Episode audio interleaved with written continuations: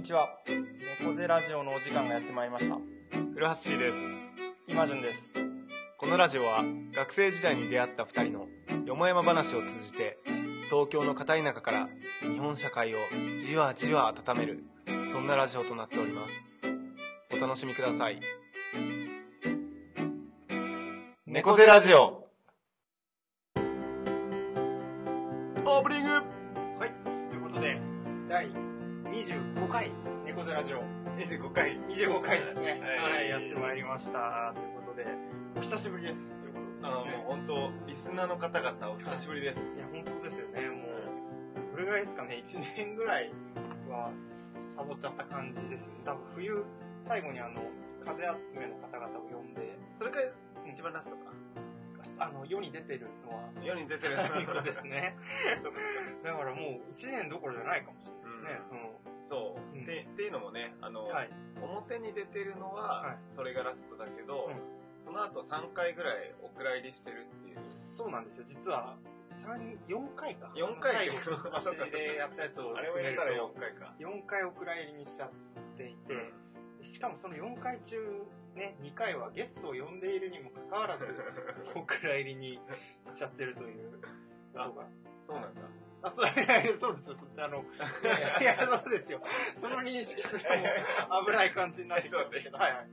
いやまあ後で教えて後で、そうですね、うん申し訳ない感じになって。すいません本当にいや、本当に。で、直前に1回はですね、あの、9月にあの収録をしたんですけども、うんちょっと僕らで納得いかないやというこそうだねあの、もう一回やろうそう一橋大学に、と。うん。まあわざわざね。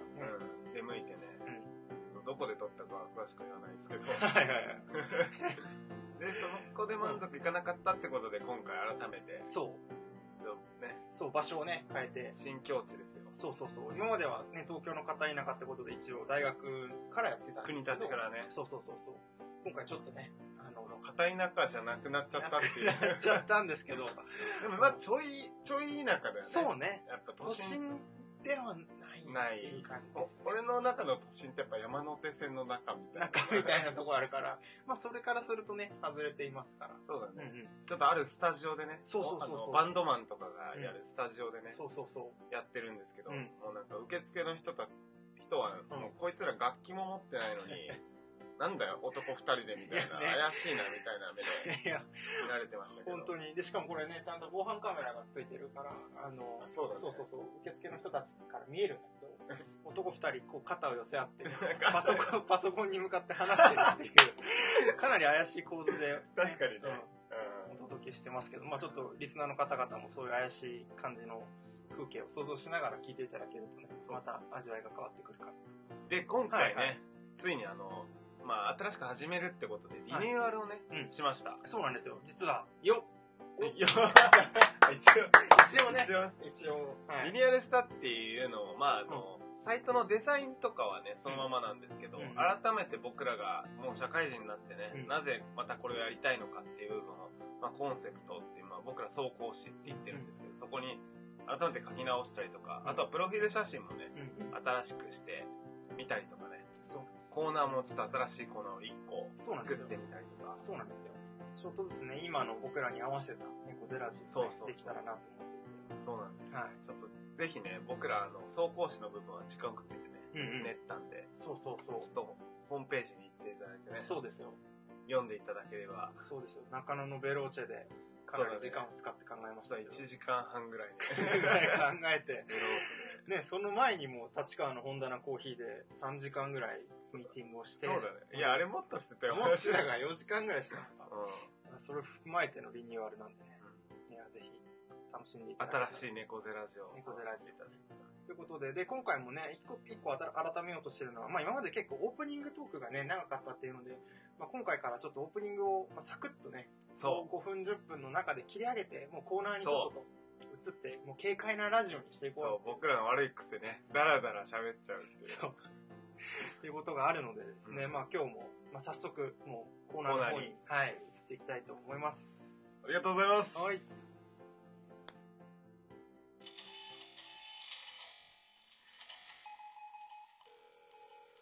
僕らの秘密会議。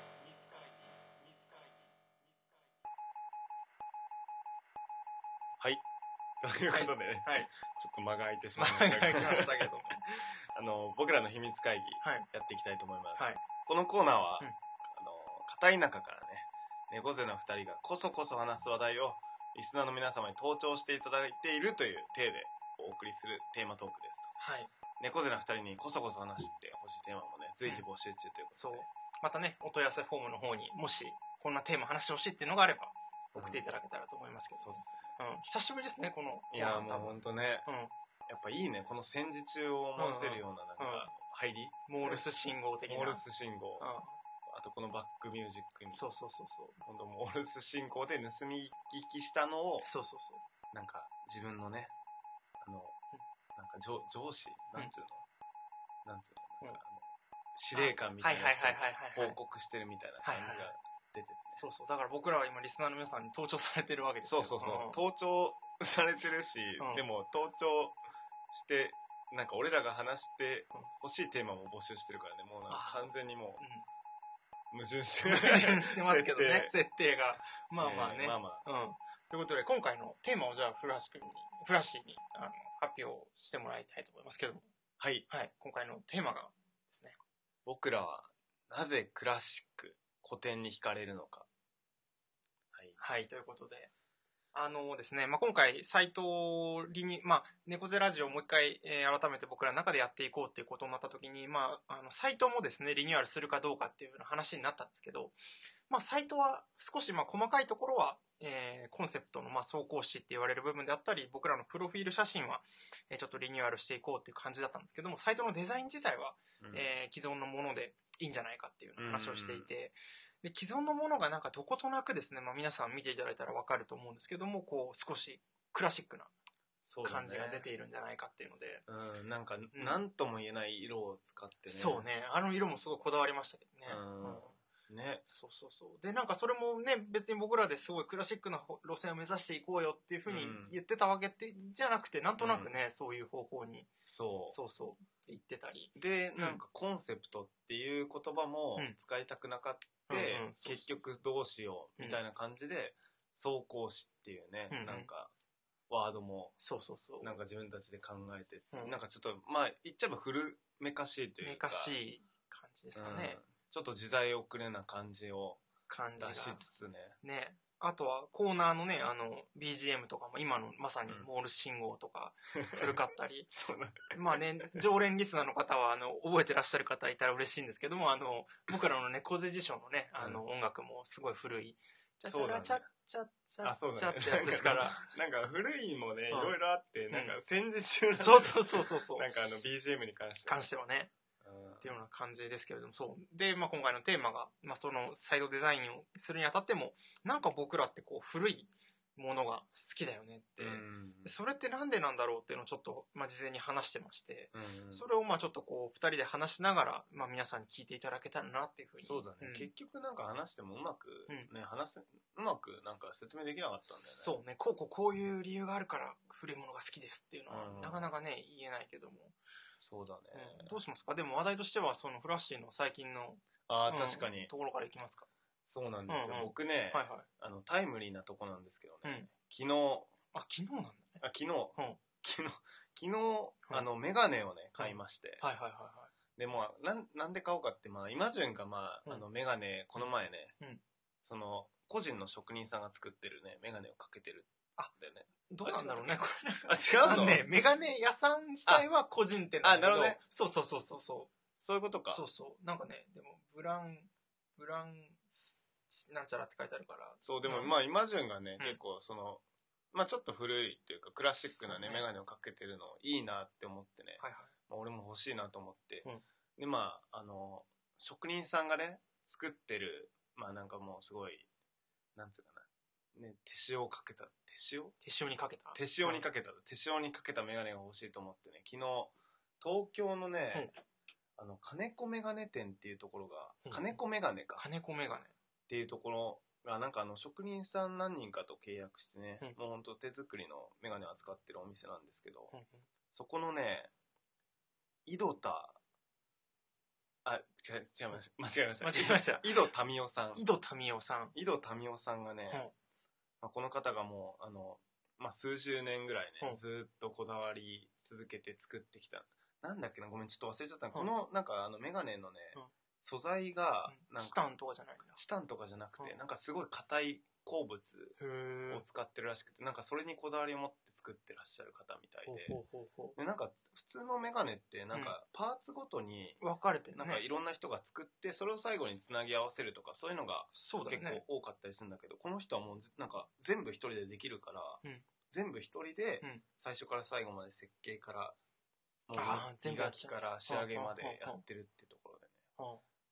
込んで丸メガネなんですけど、そうねなんか素材自体それ普通さなんかこの耳にかけるとこってプラスチックだったりするけど、うん。古橋のは全部その金属のやつなんだそうだ、ね、鉱物うん。ななんだったっけな。なんか忘れちゃった、うんうん鉄の石だったけど、はいはいはいはい。でなんかやっぱりうん。その、まあこういう丸メガネっていうそのクラシック感もそうだけど、うん。そのやっぱ背後にいる作り手のうん。人がやっぱなんかその長年かけてねき積み上げたなんかそういう技術みたいなのを結集させてるみたいな、なんかそういうところを店員さんに話されて、はいはいはい。なんか買っちゃったよね、うん その金子メガネ自体は割合新しいとこなの？それとも金子メガネはね、うん。なんかあの福井県で、うん。確か1958年ぐらいに創業してるんだよ。へえそっか福井はメガネ枠が有名ですからね。鯖江っていう。あそうなの？そうそうそう地域で。そうそう。そうなんだ、うん。でそなんかそこが、うん。なんかあの職人のメガネうん。をなんか、まあ、だけじゃないんだけどもん、うんうん。職人のメガネをなんか結構そういう個人で契約してって、はいはい結構なんか売り出してるというか、お店らしくて、うーん。なるほどね。そう。そう。ね見た目丸メガネだから結構ねクラシカルな雰囲気が出てね菊池菊池寛とかそういう感じですよね。ー イマジンも丸丸丸メガネだからね、そうね僕も、うん。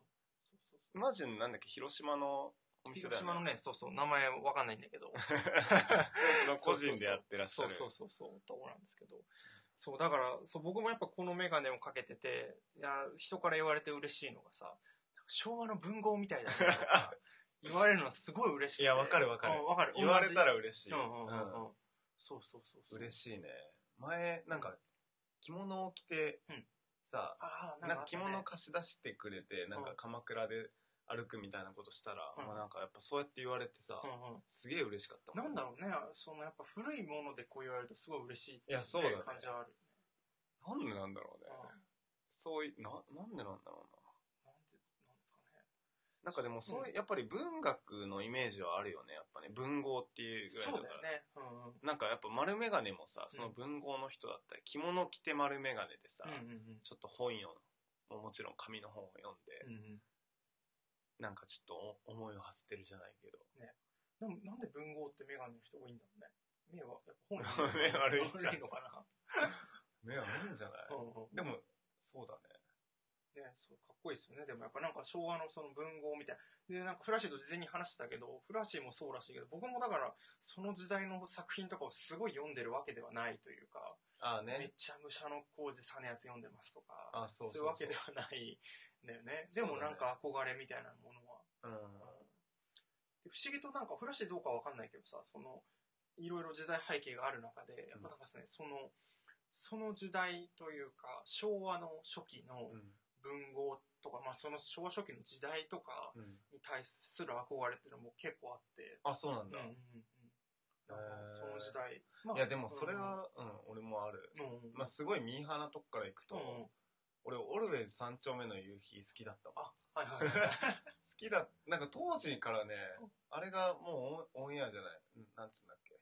なんかまあ映画化され、はいはいはい。映画化されてた時からなんかそういう昭和的な何か。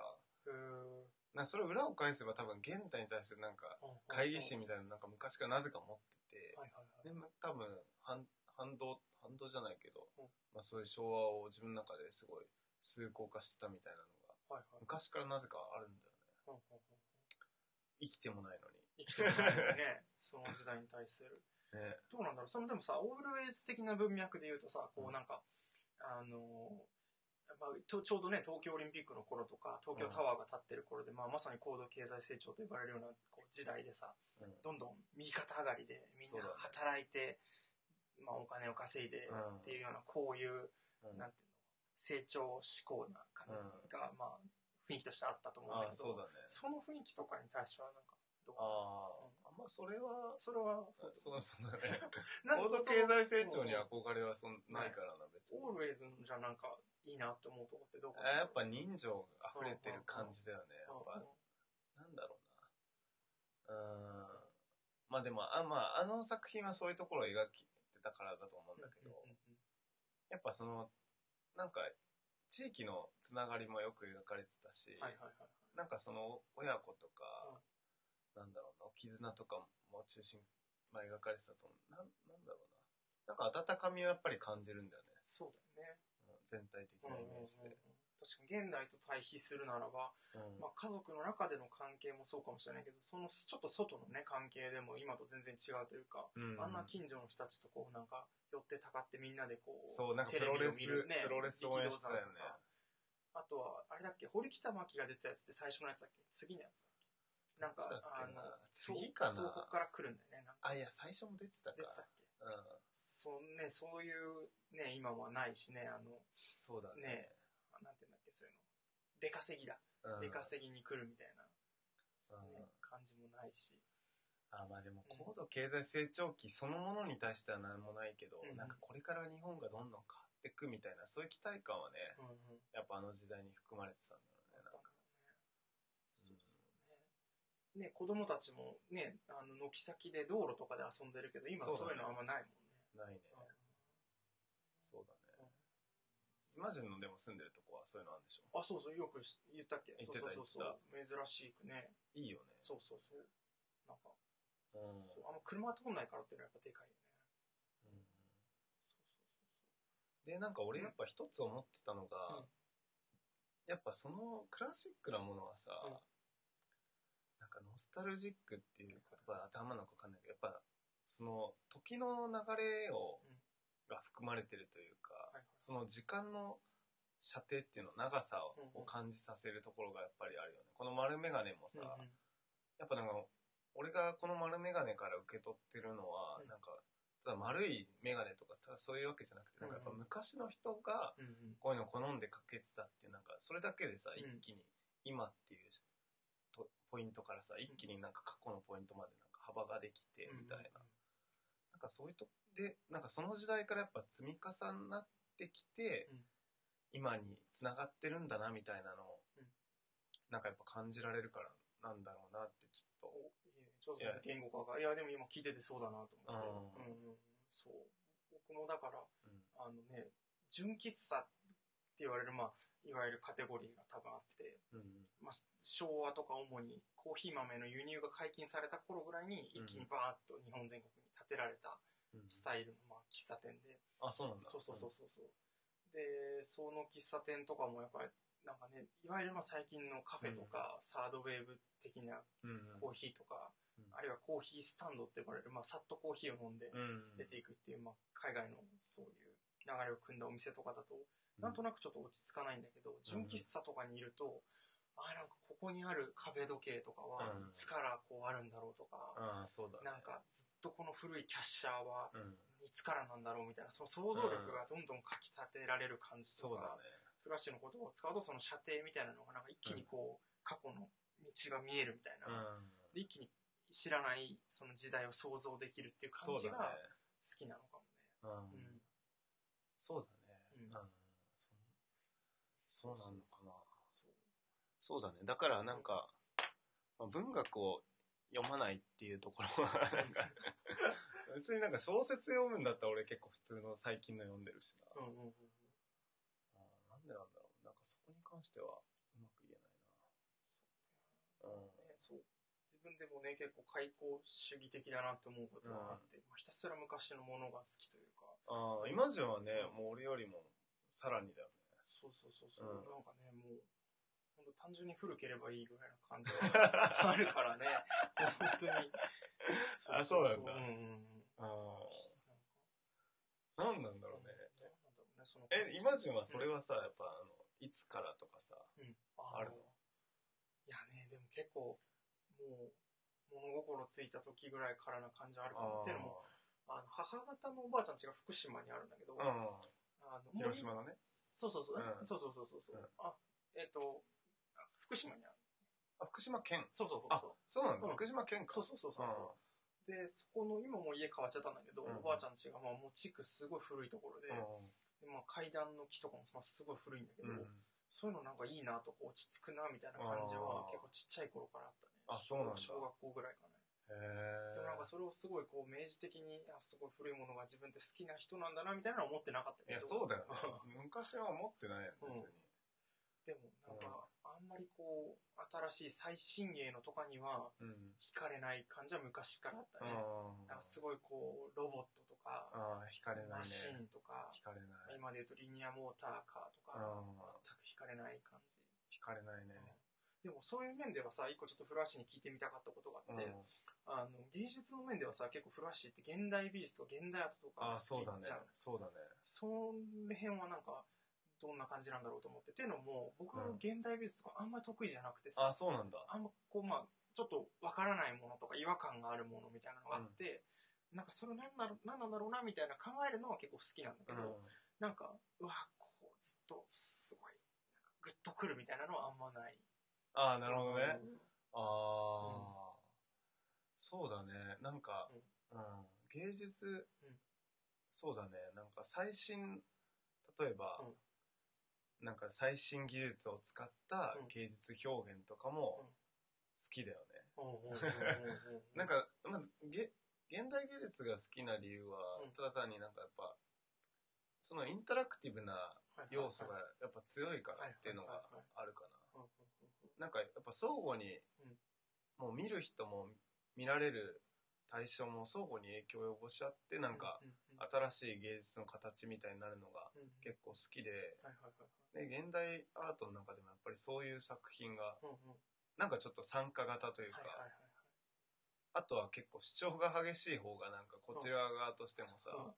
なんだただ見るだけでは済まないというか、感じになるから、なんか好きなんだよね。なるほど。そうかインタラクティブな要素ってとこうんうん。ろなん。だそうだね。あとはなんかやっぱり、俺はなんかもう解雇趣味も結構ありつつ、なんかそれが今のこの時代とどう、まあ、ななんだろううんそのミックスしたなんか新しい形みたいなのも多分求めてて、多分なんかそこで、なんか俺も時々なん、俺解雇趣趣味的なとこもあんのに、なんか最新のとこも、ものも好き。で何なんだろうって思うけど、やっぱなんかそういう昔のものをうまくし現代の形で消化させたみたいなの多分好きなんだよね。そうかもねなんか確かに今話を聞いて古橋の今までの発言とかをうん思い返したらそういうとこあるかもねやっぱそうなのかな。わかんないけどさあの千駄木の萩荘とかさああ、そうだね。そういう感じかうん、うん確かにね。なそうだね。うんうん。やっぱなんか、新しいものっていうのが好きなんだろうね。なんか今、新しい、なんか古いものをもう一回。もう一回生き返らせるじゃないけど、っていう感じが好きなんだ。とそうだね。ね、一方古いものも古いものでねなんかその努力とかを経営的な努力もそうだし技術的な努力もしていかないと古いものはまあどんどん朽ちたり滅びたりそね。の時代に合っていかなかったりってこともうん。あるだろうからね。そこはそれは嘆か、嘆かわしいことだね。嘆かわしい。ねうんやっぱねなんか時代の流れも不不可逆的なところがあるから僕らもどっちかっていうとなんかね買い物とかもまあどんどん新しいものをこう選択していって、うん気づけばね古いものは駆逐されていくっていういや、そうなんだよね。感じはあるだろういや便利なものとか、うんやっぱ安いものに、やっぱり、ね、なんか全部が全部さ、まあ言っちゃうとあれだけど、やっぱそういうの選んじゃうもんね。なんかやっぱりそれを一つ一つ吟味するほどのなんか選択肢もないし、なんか探すだけの時間もなかなか取れないみたいなね、ところもあるし。ね。うんやっぱそういう、こういうものを大切にしたい、そういうなんか伝統的なものとか、うん古いものとか、そういうなんか技術が詰まったものとかを大切にしたいって思ったら、なんか普段の生活結構できないしね。なんか、そうね。うん。やっぱコンビニって、まあ便利さで言ったらもうすごいし、そうね。自分もそねそう、うん。使うし。ね、ちょっと都市とか行ったらもうあのチェーン店しかないしね。ね。そうそう地方都市行くともう全部いいよううん。そうだね。それはそれでねみんな幸せそうだしね。自分の年の人たちっていうのは、いやそうなんだよね。その話また戻しちゃうなん。だけどさ、うんそのフラッシュが現代に風にこうまあ現代に昔のものをまあリミックスじゃないけど、うん。まあ、新しくこうしてるっていうのは、うん。なんかねいいものもあれば僕はなんかそれでやっぱ見破れちゃうものもあるなと思ってて。あ失われてしまうものがあるえっとねなんかレトロ感を出してるんだけどそれは嘘物だっていうふうにすぐ分かっちゃうものっていうのがあって、うん。僕最近ずっと欲しいなと思ってたのは、うん。あの扇風機のさちょっとレトロな感じのグレーとかの感じの扇え風機ってイメージできたりする。なんか古道具屋とかたまにあるんだけえど、わかんないわ。なんかねそういうのの最近ねリミックスっていうか新しくこうその形とか色を模して現代にこう、版みたいなのあるんだけど、うん。もうねなんか買いたいとは全然思わないあそうなんだ。うんうんうん。へえねそんなんそうそうそうそうそう。なんかねやっぱなんかその辺でなんか古いものをそのままなんかねそれも難しいんだろうなと思ってうん。古いものをそのまま模し模写して現代版にするっていうのもあそうだね。それは絶対そう。ん、うん、ううん。そうそうそうそう。なんかやっぱ真似事じゃできないからね。真似事じゃん。ねあれうん。これはうん。あでも、うん。あのそうだよね。うん、そうそうそうそう。まあ20分ぐらい今話したってあとまあ10分ぐらい。あると思います。あると思いますか。うん。確かにそっか。そうあでも他何がある古いもので。うんなんかあるかな。どうですかね。古い。そうなんか僕あと言うとさ、うん。古本とかすもう無条件で結構好きでうん。もう神保町の古本屋とかもあそうなんだ。ずっといられるって感じへえなんでこう幸せなんだみたいな。あそうなの。例えばもう三島由紀夫の、うん。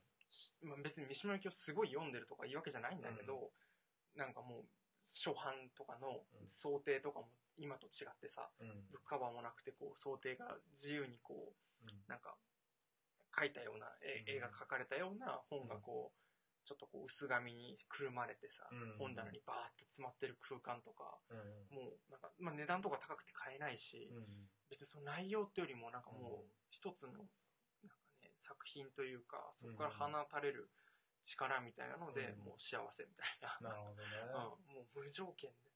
うわ、これは、あの時代、その時代にあったものが今ここにあるんだ、みたいな。まあでもそうだよね。確かにね。もう文章自体だけじゃなくても、その本自体もそうそうそうそうそうそう。そういう時を経て今、そうそうそう。自分が手に取ってるってそうすごいね。うわみたいな。うん。で美術館とかだとやっぱこう手に取れなかったりうん。ちょっとね、距離が離れてたりするけど、うん。建築とかはまあ触れたり本とかっていうのは触れたりするから、うん。その感じとか匂いとかうん。はすごいいいなって思っちゃう。んなるほどね。いやだからちょっとイマジンがいい感じにつなげてくれたんだけどさ、うん。やっぱなんかこのレコゼラジオをさ、改めてどうしたいかって思った時、やっぱじ、俺の中であったのは、うん。そのやっぱり、まあ、今っていうのをこういう風なうん。録音っていう形で切り取っていくんだけど、う、うんうん。やっぱり猫背ラジオはもうなんか長く続けていく頻度は多くなくても、うん。長く続けてなんかもう10年後20年後30年後に、うん。なんかその振り返ってうん。なんか一つのうんうんうんまあ大げさに言うと作品にしていきたいみたいなところがうんうんうんうんやっぱりあるんだよ、うんうんそのなんか本本をさ例えば古本屋で読んでそのあ当時のものだっていうなんか思いを馳せる感じでさ、うんうんなんかもう30年後とか例えば猫背ラジオを聞いた時に、うん。あこの時の社会状況とかその時の自分の心境とかまあイマジンと交わして生まれた自分の感情とかなんうんかそういったものが、うん。あこういうのを自分は持ってたんだなみたいなまあねそう自分自分あれだけど 自分の動機が強すぎるけどいやいやいや。でもまあそういうのに思いを馳せられるうん。ラジオになれればいいし、まあなんかそういうのを共有うん。できたらいいなっていうのがありますね。そうねそうね。リスナーの方と。うんうん本当に。この時代を生きていってね生きてるそうそう者同士というかそうそなんか残していけたらいいなっていう。う別に大したことは言わないんだけそうどね。そうそうね なんかそうなんですよ。そんなにね大したことは大したこと言えないし、うん。うんか日常のまあふとしたことをちょっとそうそうそう。捕まえていろいろ話したりとか。そうそうそう。そういうことをむしろね大事に。そうだね、うん。だから肉声だからね。うん。そうね。肉声ってところもやっぱそうね、また。声も多分変わっていくだろうから、うんうん。ブログとかとちょっと違う感じ、そうだね。うん。ブログはやっぱ文章だからね。そうねでねラジオって、まあ、これラジオって言っていいのかあれだけどさ、うんまあ、垂れ流しだから そうだね。まあ、ある程度形をね、持ってるけどね。うんうんうん基本俺とイマジンが喋りたいことをそうそうそうそう喋ってるからね。その辺なんか今回またコンセプトどうするかっていうのをちょっと考えたんだけどさ、その垂れ流しってまあ少しこう恥ずかしさとかうん。うん。なんかいや本当はもう少しこう勉強してからいろいろ話したいとか、うん常にそのジレンマはあるけど、まあもうねでも自分たちの足りなさ含めてもう晒しちゃうっていうその、いや、そうだね。うん、思い切りみたいなのはちょっとブログと違うというかブログってやっぱこう、うん思考をそうだねつねなんか何回か重ねて書き下ろしたりするけど確かにね。なんかもういや、そう。だから自分でさ、過去の、もう今の段階でもさ、うん過去のを聞き返した時にさ、うんこんなこと喋ってるみたいな思うからね。ちょっと恥ずかしいそうそう。内容をしっかりしぜ喋りだって方しほぼ覚え、覚えてないからね。ねもうほとんど。過去に喋ったことねもうしかも中断期間長かったからもうほとんど覚えてないですしね、でも意外とね聞いてなんかおいいこと言ってんなみたいなうん。こともあったりしますけなまあでもそういうのさ、まあ俺らが、まああえて今こうやってラジオ残してるけど、なんかもう一人一人のさうん、日常の中にいっぱいあるんだよね。俺はただこれを録音してまとめてるだけだけどさ、どそうそうそうねそう、、まあみんなもうほぼ記憶しないじゃん。なんかちょっうん。と、なんか給油との会話とか飲み会の会話とかわざわざさ、そうそうそうあ、なんとなくなんか楽しかったなで、もう終わるじゃん。ね。記憶としては。あ。とは写真がまあ唯一その媒体になってまあそうだね。まあ動画とか最近だとそういうものになってんだろうけどね。なかなか音声声っていうのはだからそういう意味でもねラジオの特徴でもあるけど声からいろんな風景を想像したり、うん、うんっていうのはちょっと写真とか動画とまた少し違うよね、そうだね。うん。確かにね。動画でもいいんだそうだからこれを例えばまあちょっと話完全にそれちゃうけど、どね。動画としてこの今フラッシュと会話してるのをどっかで固定カメラで撮って、まあユーストとかで配信するっていうとまたちょっとなんか意識とかうん。うんなんかね感じが変わってくるだろうなって思うけど。ああ。そうだから聞いてるえ意識って俺らの意いや識聞いてる方とかあ聞いてる方がうんうんうん。そうだね。やっぱ声だけっていうのはなんか面白いなと思うけど。いやそうだうんや動画ってやっぱ動きが必要になってくるから。そうそうそう。求めねだって見ててつまんないもんね。いやそうだよ、動きがない。うでどうしますかね？そうそう結論。結論っていうことでもないですけどなぜん、まあなぜ惹かれるのか、まあうん。うんだろうね。うん。まあでも一個はねそのさっきフラッシュが言ってたけどこう時の射程みたいなのがやっぱ感じられて、で僕の言葉で言うとそこになんか想像力が働くみたいなそうだね。のが、確かに、うん、一つはそうだね。時の射程だね。うん。うん。そうだね。フラッシュ的にはあの、まあ、それが現代に生かされてるというかこう地続きになってるっていうのも、まあ、必要というかそういう方がいいというか。そうそう。だから、あのやっぱりなんかクラシックなもの好きっていうもうなんか背景としてはやっぱりこの現代のなんかあり方っていうところに違和感を持ってるっていうのがやっぱあってなんかそれの、まあ、アンチテーゼじゃないけどそれの対抗するものとしてやっぱ古いものをうん。今現代に合わせて消化させたものっていうのが必要なんじゃないかっていうところはなんか漠然と自分が感じてる部分なんだごいいいいことああなんかうんいいことだね。かっこよくかっこよくまとめるうんうんうん。ちょっと具体的って言われるとね、うんうんもう途端に黙るけど。いや言わないですけど言わないですうんいやわかりますよ、ううんんうんまあそんな感じです。うんうんはい、ということで、お送りしてきました。なぜ僕たちが、えークラシック古典に惹かれるのかということで、えー秘密会議をお送りしてきましたが、はいこんな感じでそういいですかね。盗み聞きしていただ。きましたはい。ということで、このコーナー、まあ、あの、僕らが好き勝手にこう、テーマ喋るってこともありつつも、まあ、皆さんね、リスナーの方からですね、こんなことをちょっと適当に話してほしいということがあったら、それも受けて話したいと思いますので、はい。ぜひお便りを。どしどし募集してます。はい。お願いします。はいお願いします。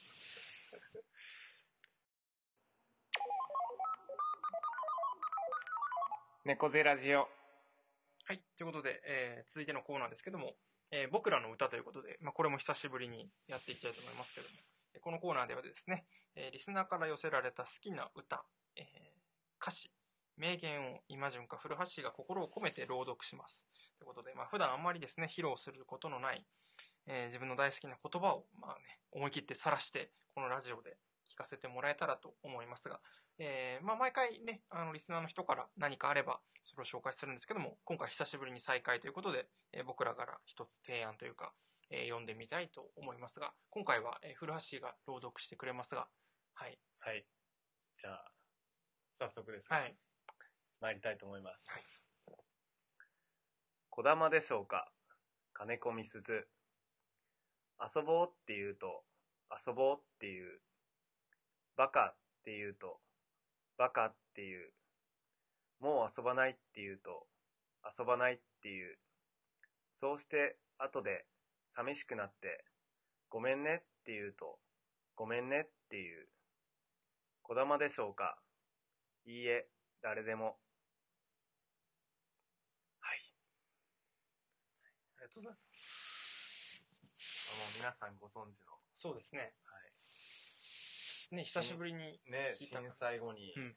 もう AC のね、広告しか CM に出なくなってうん。の、2代目？になんか2番目ぐらいに出てきたぐらいな感じですよね。ポポポポーンと一緒にずっと出てたやつですけど。僕はこれ、この前久しぶりに読んでね、うんうんやっぱなんか、な懐かしいじゃないけど、なんかいろいろ思い返すところがあったというか、当時の、なんか異常事態感とか、自分がなんかモヤモヤしてた感じとかね、やっぱなんか感情がね、うん。一瞬でもなんか戻ってきた感じがね、そうですねありま。したけど。あと半年も経たないうちに4年にそうだね。なるんですかね。うんそうか、5年か。もう5年か5。年になるんですね。その当時はもう、もういいよみたいなうん。感じだったけど、うんうんうん。今聞くとまた。久しぶりに聞くとまたいい感じなうん。詩だったとはい思います。ということで。ありがとうございます。ありがとうございます。猫背ラジオ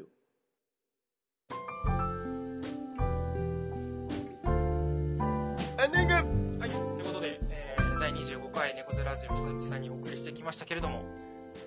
ついに、ついに、これが日の目を見るわけです。そうですね。4回ぐらい撮って、ね、前回も実はフラッシュで1週間前ぐらいに、1週間前ぐらいに収録したんですけど、話してて、最後に、やっぱりこれなんか違うくね？みたいな、納得いかないよねって、まあ、2人とももう思ったっていう感じで。そうそうそうそう。う前回はね、なんか新コーナーを考えたから、うんそれを試しにやってみたら、うんやっぱり意外としっくりこなかっん。したっくりこなかったね。やっぱコーナーに走っちゃって、なんか、なぜ自分たちがもう一回このラジオやりたいかみたいな思いが全く語られないまま、そう。なんかこいつは何やってんだろうみたいな思われるし、まあ自分たちがね、嫌だったっていうのがあって、撮り直しを急遽ですね、行ってやっておりますが。いや、今回は、ね またこれ気持ち悪い、気持ち悪い感じですけども、良かったんじゃないかと、僕ら二人は思ってる。やっぱりなんか分かるもんだよね。別に聞かなくてもなんか。うんうんうん。そうね。だから、まあでも何あ、何いや、ごめんごめん。いや、聞いてる方々もね、どうですかね、と思って。いや、うんやっぱ何を、ね、そうね。なんだろうね、その納得感みたいなのは。いや、でもやっぱなんか、なんだろうな。なんか素人とか、なんか垂れ流しは垂れ流しなりに、そこそこなんかお互いのなんか思考というかが絡み合って、ちょっと一段上に行けたじゃないけそうだね、ど、ちょっと落とし込めたみたいなのがあったからかな。うん。ね、ちょっとこう、仕様じゃないけど、でこうなんか二つの考えがあって、ちょっと上のところに行けるみたいなね。そういうのがあるとやっぱり。やっぱね、なんかこの、まあ、前回のお蔵入りになった、あの、一週間前のやつは、あんまりね、思考を垂れ流すって感じじゃなかったんでね、やっぱなんか紹紹介に終始しちゃった紹介と主張ね。そうそうそうそう。やっぱなんかこう、お互いのそれがこう絡み合わなかったっていうか、なんかそれぞれこう言っちゃったっていう感じはあったのかもしれないですけど。うんうん。まあでも、そのお蔵入りになったね、一つのコーナーは、まあ、こん今度もまたやるということで、ちょっとこちらも一、なんかこんな紹介の仕方だと全然楽しみにできない。そうそう、確かにね。いやでもね、そのコーナーは、まあ、活かせるんじゃないか。う。ん、ちょっとブラッシュアップしてね、う皆様のもとに、次回か1次回ぐらいに、次回か次回にお届けできると。できます。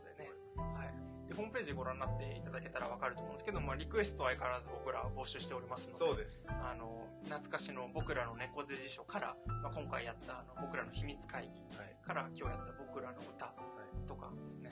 あと、今度はね、その新コーナーも、うん計4コーナーでね、うんおお送りしていこうと思いますんで、うんちょっと、今、今現段階の3コーナーぜひうん、募集を、ぜひ、ぜひ、何回も言いますが、ぜひ、ぜひね。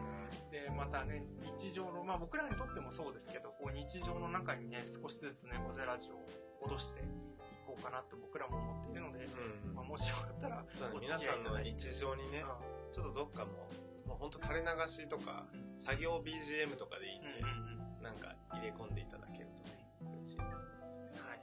そんな感じですかね。はいお送りしてきましたけれども。はい。締め、締めたいと思いますけども。締めたいとっていうのもおかしいですけどね。はい締めるのに、締めるのに締めたいと思いますけどって。はい。ということで、えーここまで第25回猫背ラジオをお送りしてきたのは、フラッシーと、今順でした。また来月バイバーイ。